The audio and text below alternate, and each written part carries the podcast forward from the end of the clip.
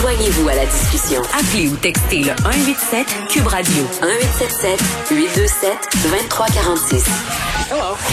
On va parler de cette loi spéciale pour limiter les manifestations anti-vaccins près des écoles. On est avec Marois Risky, qui est porte-parole de l'opposition officielle en matière d'éducation. Madame Risky, bonjour.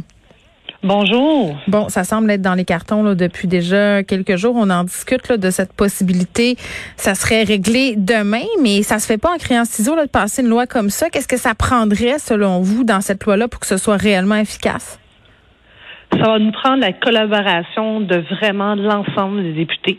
Euh, il ne suffirait qu'une seule personne se lève et dise non, qu'on n'aurait pas le consentement et on devrait prendre euh, à ce moment les, les voies, c'est-à-dire normales, c'est-à-dire un peu plus longues. Mm. Et je souhaite sincèrement qu'on soit capable d'obtenir le consentement de tous. Parlez-vous de classe ensemble ou? Oui. Euh, ben oui, on va être honnête, là, la vérité. Comment on peut que... arrêter de tourner autour du pot? Non, non, dire on que va le dire la vérité. Très franchement, c'est que je considère que euh, aujourd'hui, quand euh, le gouvernement a bien reçu, ils ont vu là, ce Mm. que moi je leur ai proposé. François Legault m'a regardé, il m'a fait un clin d'œil, il a levé le pouce en l'air. Je comprends de ça que c'est un oui, puis il a clairement dit au micro, on va le faire, on dépose demain et on veut l'adopter d'ici la fin de la semaine.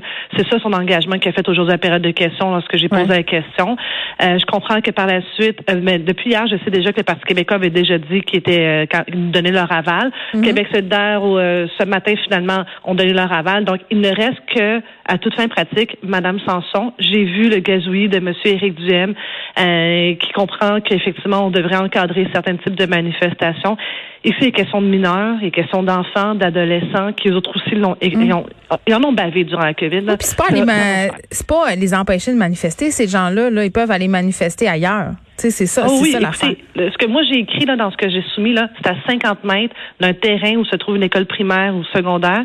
Aussi une installation où sont faire des services scolaires. Par exemple, Mm. on sait qu'il y a des programmes de sport-études. Ça peut être par exemple dans un gymnase qui est à l'extérieur de l'école. Ça aussi, on n'en veut pas là. Euh, ça veut dire aller juste un peu plus loin. Là. On, on va vous entendre, mais on va vous entendre à distance. Puis pas proche des enfants. Puis c'est c'est rendu malheureux. Ils, ils sont à à quelques centimètres des enfants. J'ai vu des vidéos où est-ce qu'ils sont plusieurs adultes, entre guillemets, Ah c'est à- intimidant. Moi, je l'ai dit. devant les jeunes. Je l'ai dit, euh, Madame Risky, c'est de l'intimidation, c'est du harcèlement. Puis je parlais à, à Marion, une jeune fille de 12 ans qui fréquente l'école Robert Gravel, puis est venue ici en ondes nous expliquer qu'elle elle se sentait quand même assez apeurée, là, surtout que ça a pris 45 minutes avant que la police arrive. Puis là, je veux qu'on se parle de violence, OK? Parce que Oui. je m'excuse, là, mais c'est vers là qu'on s'en va. Si on fait rien, là. euh, hier, j'étais avec Anne Slabry, un papa qui est allé euh, contre-manifester, justement, euh, en faisant jouer de la musique euh, aux, aux personnes qui manifestaient des antivax pour pas qu'ils puissent faire des Facebook Live, là, parce que c'est un problème. Puis il me disait, tu sais, à un moment donné, il était pas content qu'on soit là, le ton un peu monté. Tu sais, il faudrait pas qu'on en vienne au coup, là. Moi, si, si tu me dis demain, euh, euh, je suis à l'école de ton enfant, euh, ça se pourrait que je pogne les nerfs, puis qu'à un moment donné, euh, je ne sais pas, moi, on sait pas. Qu'est-ce qui peut arriver? C'est inquiétant. Ben, moi, je considère qu'au Québec, la plupart des parents sont des mamans lionnes puis des papas Ben, lions. moi, là. touche pas à mes Et que enfants Si parce question que- de leur enfant, là, euh, le sang monte vite euh, à la tête puis rapidement, ça peut dégénérer. C'est pour ça qu'hier, j'ai dit au premier ministre, on doit agir maintenant parce qu'on ne faut pas attendre que ça dégénère. Puis qu'en donné, ça se peut, là, qu'un parent qui dit, ben, ça suffit, là, si vous, euh, les députés, les élus, vous faites pas votre travail, ben, nous, on va les protéger nos enfants. Hier, on était chanceux, c'était une manifestation quand même pacifique des parents qui sont allés faire un mur devant les, les, les anti-vaccins. Mais ça, c'était hier. Là, eux autres, là aussi, là, ils vont se craquer, les anti-vaccins. Alors, je veux que les policiers aient un outil là, de loi qui Ouais. leur permet immédiatement d'intervenir parce que sinon, Mme Peterson, savez-vous qu'est-ce qu'ils doivent faire? Ils doivent appliquer un règlement municipal. Oui, c'est le porte-voix, là. je sais. C'est d'un ridicule profond, là. Ouais, ouais. Et j'ai demandé aussi au gouvernement une autre chose que je trouve qui était très, importante, de ne pas hésiter d'aller chercher une injonction. On peut s'adresser aussi au tribunal dans l'urgence. Si, on n'a- pas encore adopté d'ici 24 à 48 heures ce- cette loi-là, il Mhm. n'y a rien qui empêche le gouvernement de se tourner devant les tribunaux.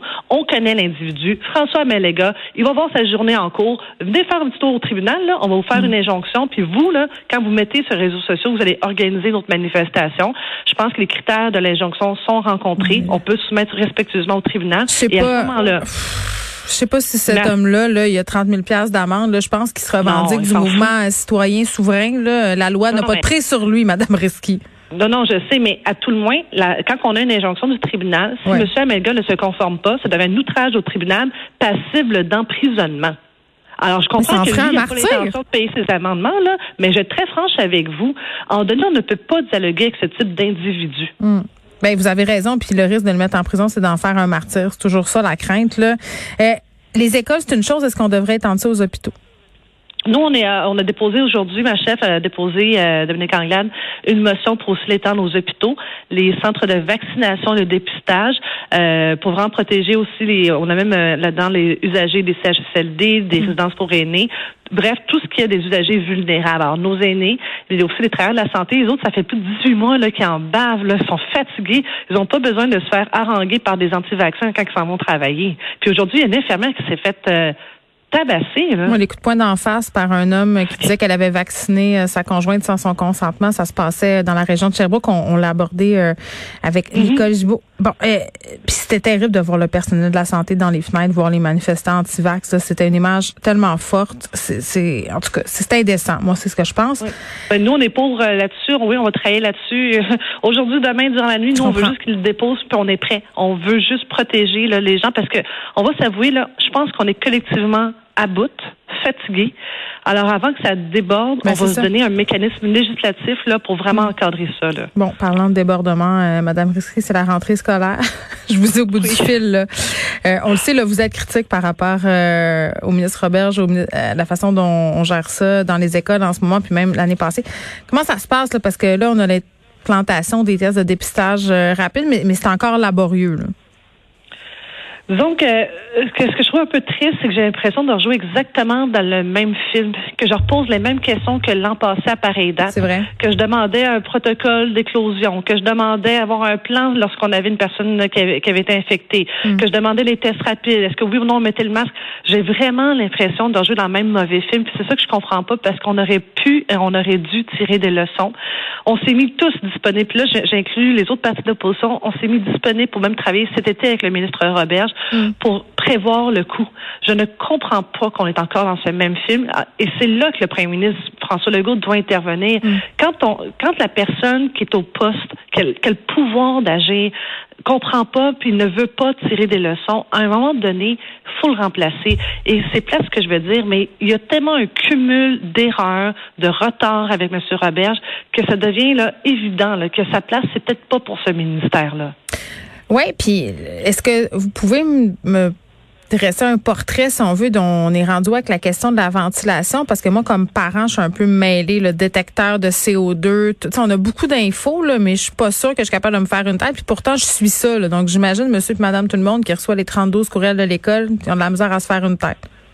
Ben, en matière de qualité de l'air, le détecteur de CO2, c'était juste au fond un petit cadeau pour essayer de nous faire taire les partis d'opposition parce qu'ils n'aimaient pas qu'on pose des questions sur les purificateurs d'air avec Filtripa. Alors, il nous a promis d'avoir au moins des détecteurs de CO2 pour la rentrée scolaire. Puis finalement, l'appel d'offres est parti beaucoup trop tard. On va les avoir tranquillement au compte-goutte d'ici Noël. Ben, c'est super. Ça, c'est l'engagement. Donc, ça, ça, ça, ça s'en vient d'ici Noël. Mm.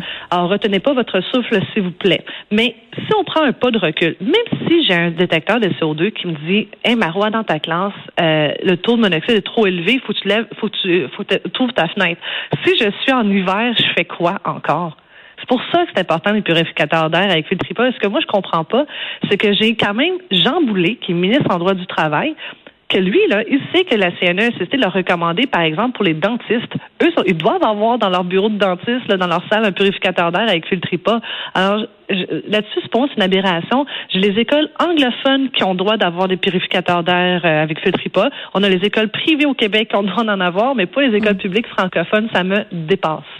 Bon, Marois Risky, merci beaucoup de nous avoir parlé, porte-parole de position officielle en matière euh, d'éducation. On se parlait de cette loi spéciale pour limiter les manifestations anti-vaccins près des écoles. Merci à vous. Au revoir.